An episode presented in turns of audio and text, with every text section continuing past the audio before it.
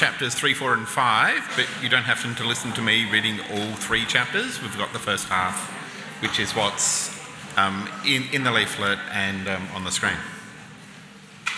So, Micah 3, verse 1. Then I said, Listen, you leaders of Jacob, you rulers of Israel. Should you not embrace justice, you who hate good and love evil, who tear the skin from my people and the flesh from their bones, who eat my people's flesh and strip off their skin and break their bones in pieces, who chop them up like meat for the pan, like flesh for the pot? Then they will cry out to the Lord, but he will not answer them. At that time he will hide his face from them because of the evil they have done. This is what the Lord says.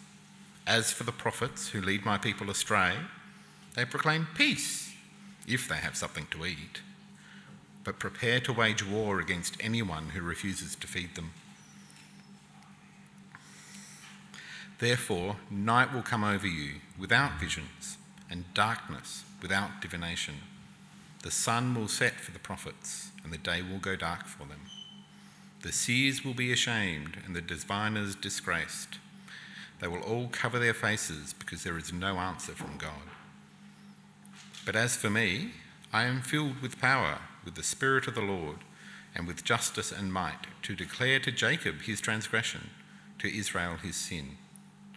Hear this, you leaders of Jacob, you rulers of Israel, who despise justice and distort all that is right who build Zion with bloodshed and Jerusalem with wickedness.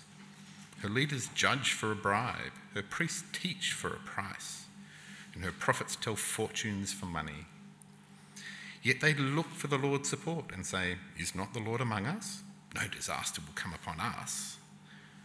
Therefore, because of you, Zion will be ploughed like a field, Jerusalem will become a heap of rubble, the Temple Hill a mound overgrown with thickets. In the last days, the mountain of the Lord's temple will be established as the highest of the mountains. It will be exalted above the hills, and many peoples stream to it. Many nations will come and say, Come, let us go up to the mountain of the Lord, to the temple of the God of Jacob. He will teach us his ways, so that we may walk in his paths. The law will go out from Zion, the word of the Lord from Jerusalem. He will judge between many peoples and settle disputes for strong nations far and wide. They will beat their swords into plowshares and their spears into pruning hooks. Nation will not take up sword against nation, nor will they train for war any more. Everyone will sit on, under their own vine and under their own fig tree, and no one will make them afraid, for the Lord Almighty has spoken. All the nations may walk in the name of their gods but we will walk in the name of the Lord our God for ever and ever. In that day, declares the Lord, I will gather the lame, I will assemble the exiles, and those I have brought to grief. I will make the lame my remnant, those driven away a strong nation. The Lord will rule over them in Mount Zion from that day and forever. As for you, watchtower of the flock, stronghold of daughter Zion, the former dominion will be restored to you. Kingship will come to daughter Jerusalem. Well, thank you so much, Tony. And if you can open up your leaflet, you'll see an outline there and at least half the passage. And it would be great if you could have access to a Bible or your phone for the rest. Uh, let's pray. Father, we want to sit humbly under your word, and we thank you for this word of Micah, which still speaks to us. Our loving God, help us to love you with our minds now as we try and understand what it says. And please give us and increase our hope and faith in you and our confidence in Jesus, the Messiah. Amen. Well, um, the chapters before us, Micah's, Micah 3, 4, and 5, are big picture. Big picture, which is good because that speaks to us still the big picture of our world. There's a lot of anxiety on the ground, even in Australia, about what's happening in the world. You know, we are concerned about Russia flexing its muscles into Ukraine, causing the, the hugest, humanitarian disaster in terms of displaced people around the world since the Second World War. You've got China and the US flexing their muscles over Taiwan. We've got, in other words, wars and rumours of wars. You've got inflation, the food and energy shortages, and therefore rumours of coming famine. You've got climate change, of course, with wildfires in Europe, floods here, drought in America, things that Jesus described as the birth pains before the end. The end is what Micah prophesied was coming to Samaria in chapters 1 and 2, which we covered last week, and we think, well, that's sad for Samaria, but it doesn't touch us. Not so fast, not so fast. The twin cities of Samaria and Jerusalem were the two capital cities of the nations of God's people, Israel and Judah. As such, they were the epicenters of God's purposes for the whole world. Remember, God had planned to bring blessing to the world through his people. Now, his people are in a divided kind of people, two nations, two capitals, Samaria and Jerusalem. But last week we heard that Samaria, together with the towns of Israel were going to be wiped out. So, in terms of God's big picture plans for the nations of the world, of which we are part, if we're asking where is the hope for the world, now, at the end of Micah 2, the start of th- Micah 3, we're asking, well, is the hope now with Jerusalem? And many Christians today think so. They think Jerusalem has a, a, a key and strategic and important place in God's big plans for the world. But in Micah's vision, our hope, first and foremost, is with the Lord, not with a city. So the last verses of chapter 2 close with God's promise to shepherd the remnant of his people. He will gather them together. And that's the nucleus for our hope. And we think, great. But we still ask, so what about Jerusalem? And now we get to Micah 3, 4, and 5. Now, it has to be said, some parts of the Bible, when you read them, are very clear. And some parts of the Bible are clear, though you have to do quite a bit of work. okay. Micah 3, 4, and 5 are more in that category. if you've read ahead, you would be excused if if not everything in chapter 4 was crystal clear to you. It's a bit of a puzzle. Solving it might seem as tricky as solving South Australia's biggest mystery, the mystery of the Somerton Man, right? So, back in 1948, just in case you've had your head in a hole, the body of a dead man was discovered on Somerton Beach.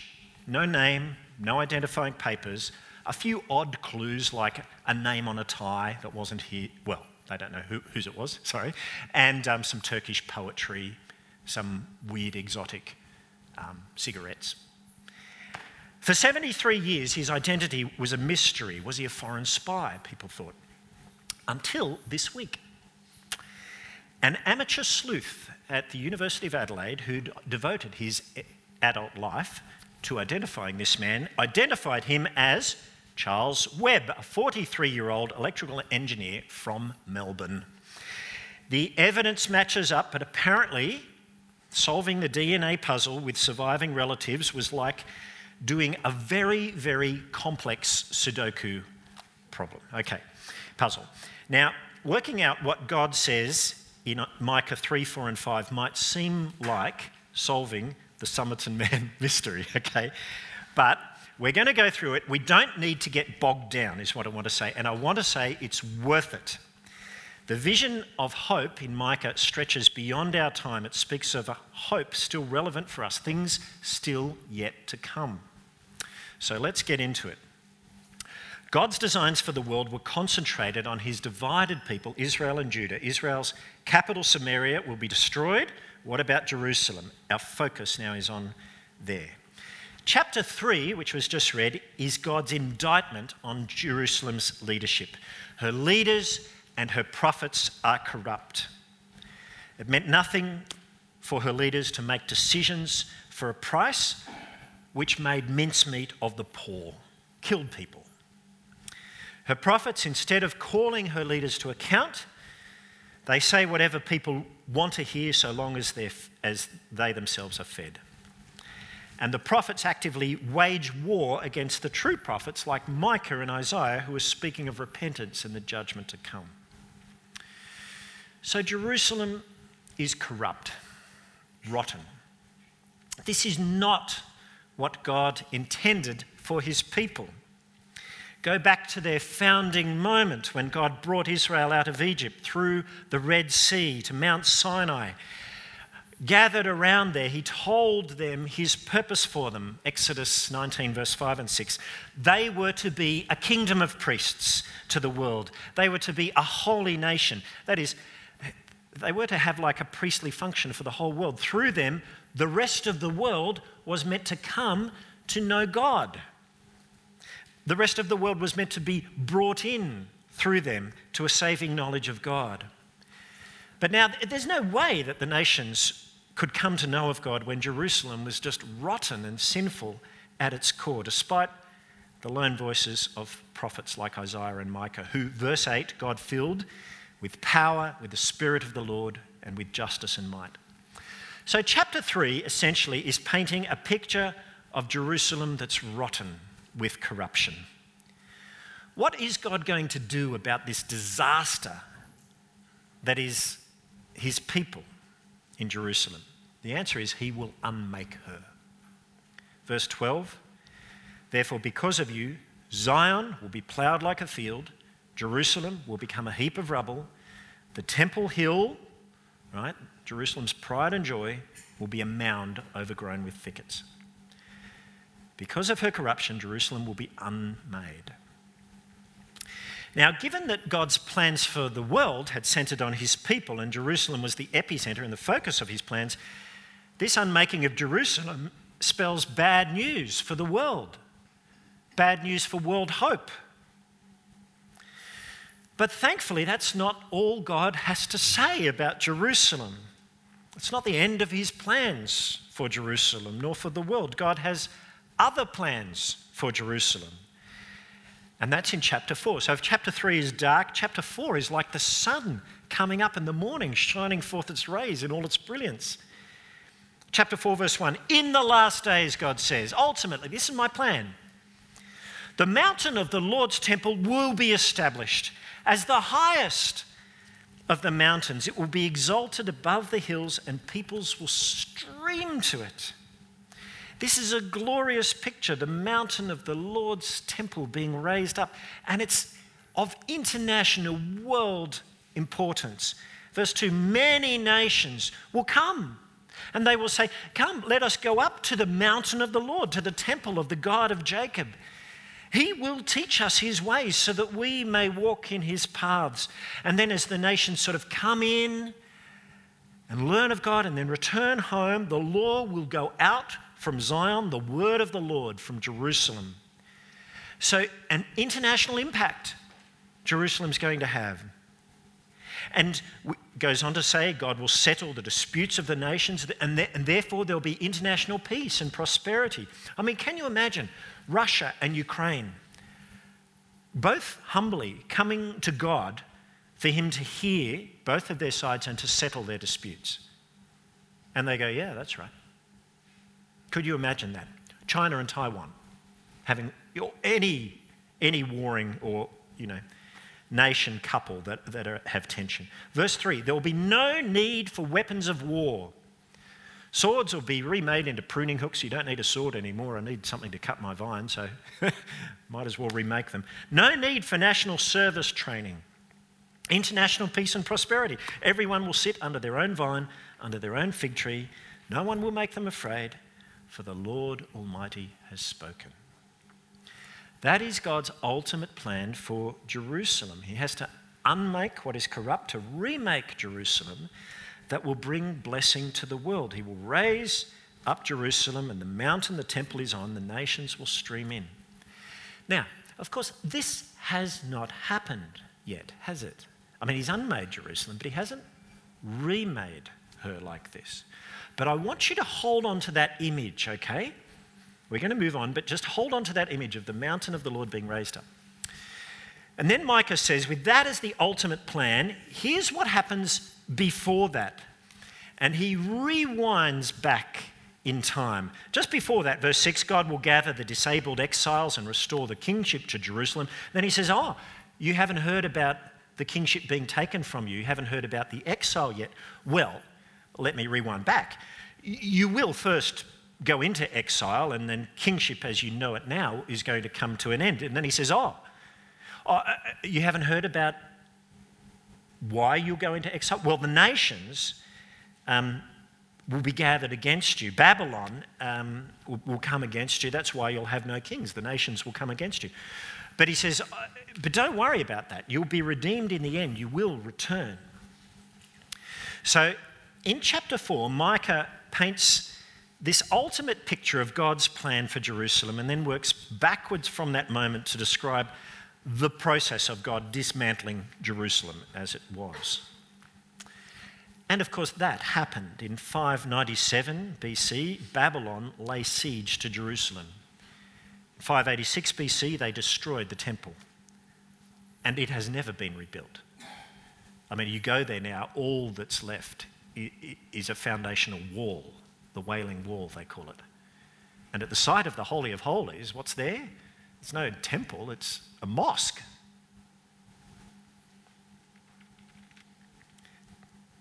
So in Micah 3, God will bring disaster to disaster Israel, but that doesn't spell the end of his plans for Jerusalem in Micah 4. His ultimate plan, God's plan, is to lift up the Temple Mount.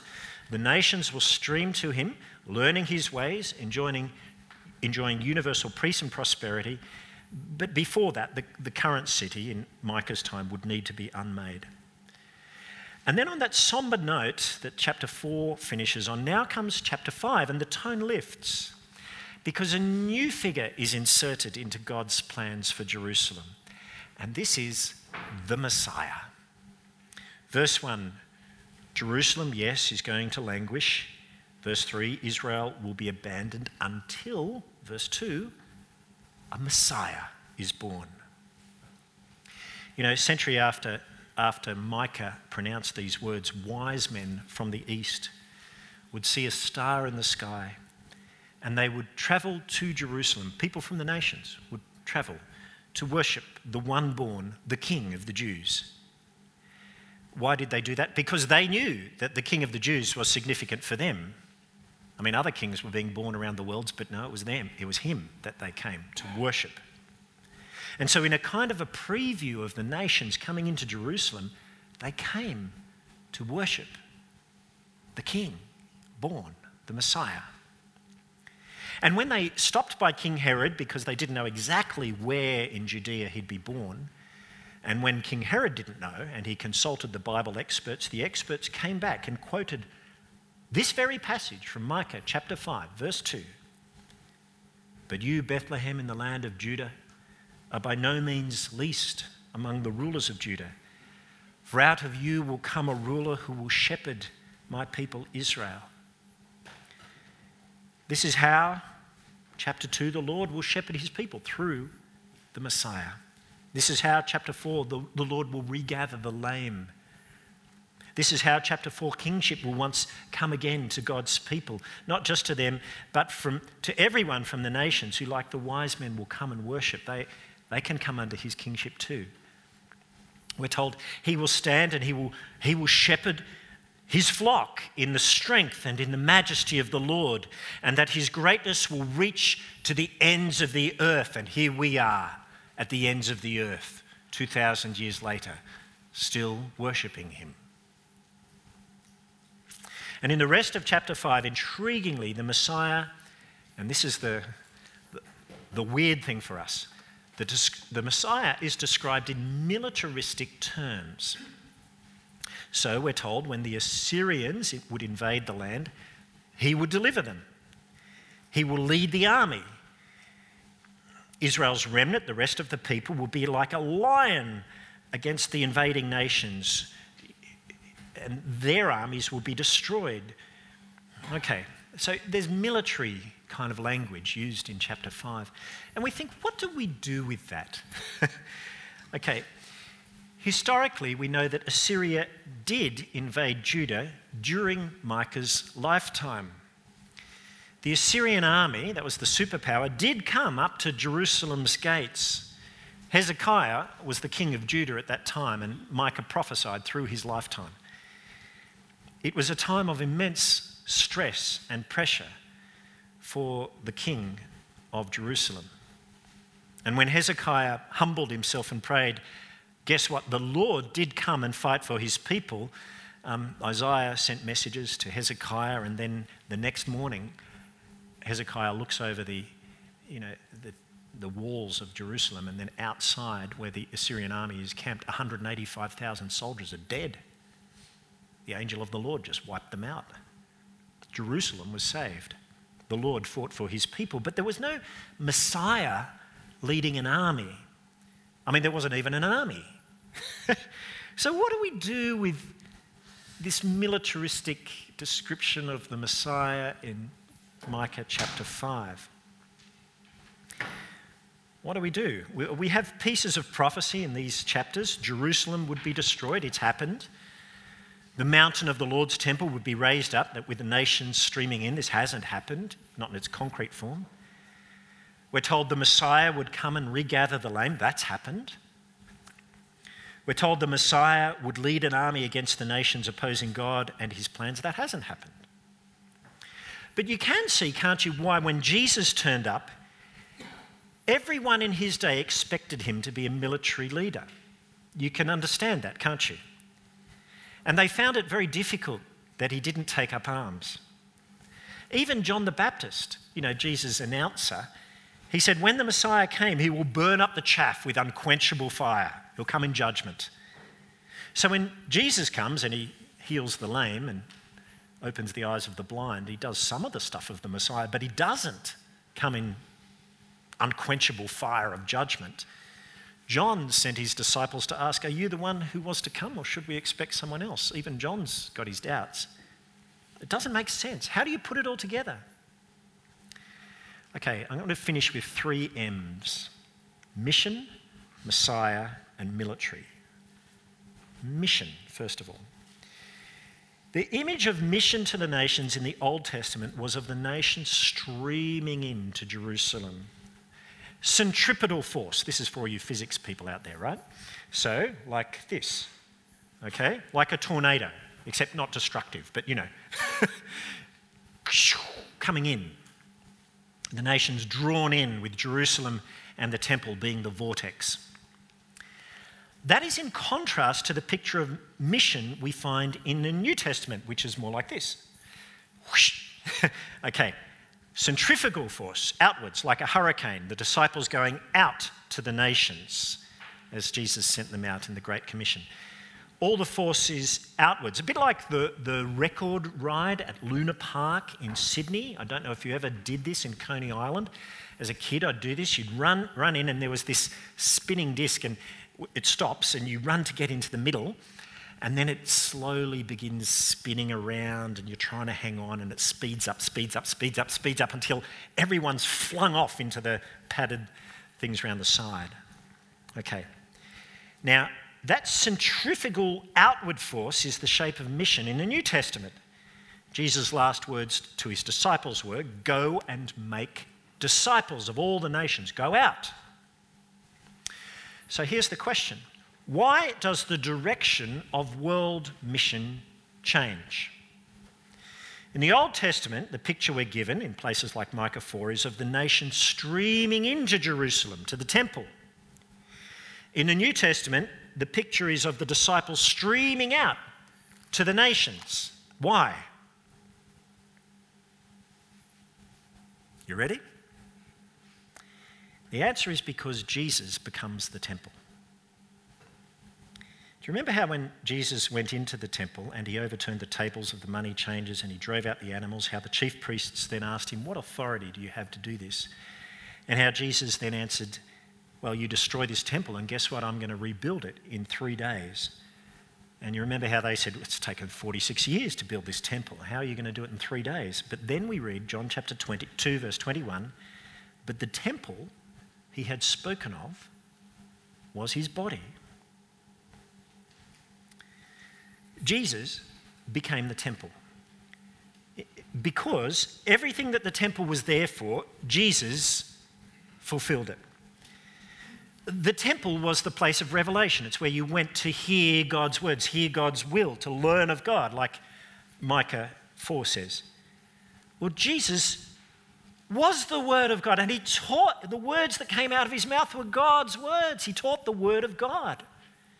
It's the place of revelation. The temple was the place of atonement, the place where you went to get your sin dealt with. Jesus offers himself on the cross as the atoning sacrifice once for all. His death on the cross makes the temple redundant. You don't need animal sacrifices anymore when you have Jesus who dies once for the sins of the world.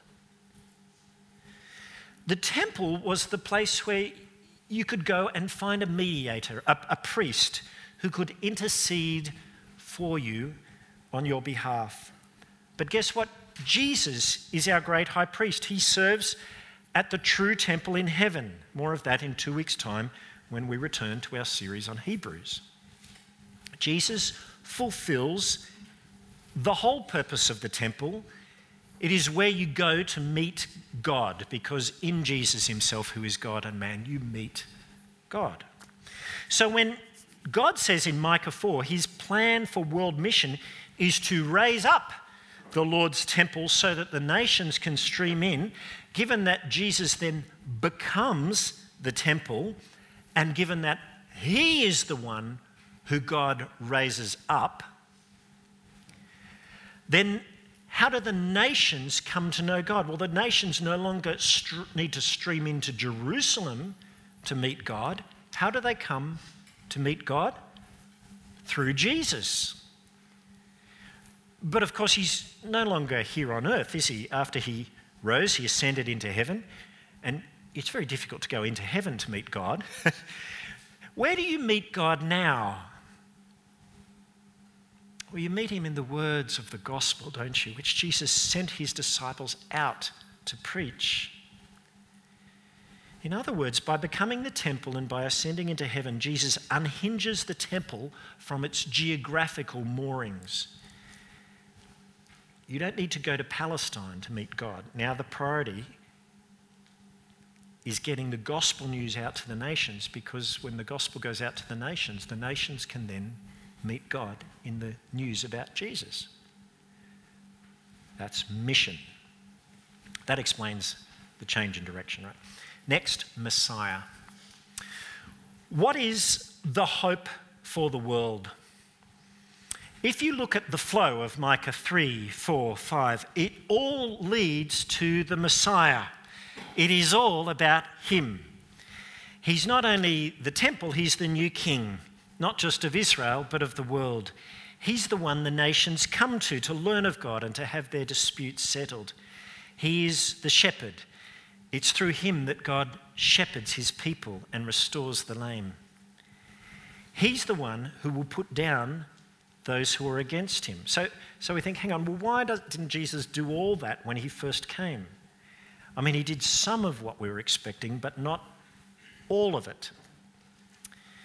Well, the answer is that what the Old Testament said would happen on the day the Lord came, on the day of the Lord, Jesus expands that day out. He did some of the things when he first came. The blind did receive their sight, their lame walked, the deaf were able to hear, but he didn't come in judgment, not then, because he needed to first come to save. But he did, while he came, speak of a second coming, when he would come in judgment, when all those opposing him ultimately will be put down and destroyed. And you read his description in the book of Revelation, it is frightening you know, this awesome figure who's described in militaristic terms. Only after that will there be peace, universal peace. What this means is that the epicenter of world hope is not Jerusalem, but it is Him, the Messiah. He becomes the center, the focus of world hope. Mission, Messiah. And now let's tackle that third M, military. And if you're wondering, where does this apply to me? Um, as God's people, th- this is where it might apply. Okay, ready? It's intriguing how it's not just the Messiah who's described in military terms in Micah 5, but also his people. I mean, it's all about him. He is the victor, but God's people are also described as an army. And even though Jesus was clear, he was extremely clear, now is not the time to take up the sword in his name. And shame on us in Christian history when that has happened. I mean, that was an aberration. Jesus told his disciples, he told Peter, put your sword away, you know, when he got too enthusiastic and chopped off someone's ear. Put your sword away. He said to Pilate, My kingdom is not of this world, otherwise, my disciples would fight for me, but it's not. Uh, there's no justification in the New Testament for using arms in Jesus' name. Yet, um, God's people in Micah 5 are described in military terms. Um, do you think of yourself in those terms? Um, brothers and sisters, do you think of yourself as a soldier of Jesus Christ? At the weekend together, Mike gave us a talk on putting on the armour of the Lord from Ephesians 6, putting on the belt of truth, the breastplate of righteousness, the helmet of salvation, the sword of. Great talk. The crucial thing to realise, I think, is that it's the Lord's armour. We put on, when we put on the breastplate of righteousness, it's Jesus' righteousness actually that we put on. Um, his righteousness, which becomes credited to us when we believe in him. We cannot stand any other way except through Christ's righteousness. You cannot hope to, you know, stand up and fight as a Christian trusting in yourself. Goodness gracious. you put on the Lord's armour, his righteousness, the helmet of salvation. That comes from him, right? The other thing to see is that in the context of using this language um, of the, the armour of the Lord, is, is taking the gospel out to the nations. Paul says, Put on the full armour of God, including feet fitted with the readiness that comes from the gospel of peace. This is mission language, right? So, taking the gospel to the nations is described in soldier terms, as if we are Christ's foot soldiers. He wins the battle, yes, but we are part of his army. You know, we didn't do it uh, for the kids' song. Maybe it's too old, but um, I said to Narelle, oh, wouldn't it have been cool to do I'm too young to march in the infantry, I'm in the Lord's army, yes, sir. You know, um, that would have kind of been fun. So I didn't want to be down on the song people, but um, there was this old song that taught this. Um, Paul, when he speaks of his work as an apostle, says, Though we live in the world, we do not wage war as the world does. The weapons we fight with, military language, the weapons we fight with are not the weapons of the world. On the contrary, our weapons have divine power to demolish strongholds. He's talking about the gospel and prayer. We demolish arguments and every pretension that sets itself up against the knowledge of God, and we take captive every thought to make it obedient to Christ. He saw himself as Christ's foot soldier, fighting not with literal swords or spears or guns, but with weapons much more powerful, weapons which can change lives, not end them. Righteousness, you know, the righteousness of Christ, prayer to God that works, the powerful sword of the Spirit, the message of the gospel. We stand as soldiers of Christ in a world that's dominated by fear, uncertainty, anxiety. People around us in Australia, we're really worried about what's going on. What hope is there for the world? Micah says, world hope finds its answer in the Messiah. I want to lift your um, eyes and finish by, by going to that great hope described at the end of the book of Revelation when Christ will gather his people to the new Jerusalem, the heavenly Jerusalem. Um, this is the hope of the world. So I'm reading now from Revelation 21, verses 22 to 26, and with this I finish. John the Apostle, in his vision, says, I did not see a temple in the city because the Lord God Almighty and the Lamb are its temple. The city does not need the sun or the moon to shine on it, for the glory of God gives it light, and the Lamb is its lamp. The nations will walk by its light, and the kings of the earth will bring their splendour into it. On no day will its gates ever be shut, for there will be no night there. The glory and the honour of the nations will be brought into it.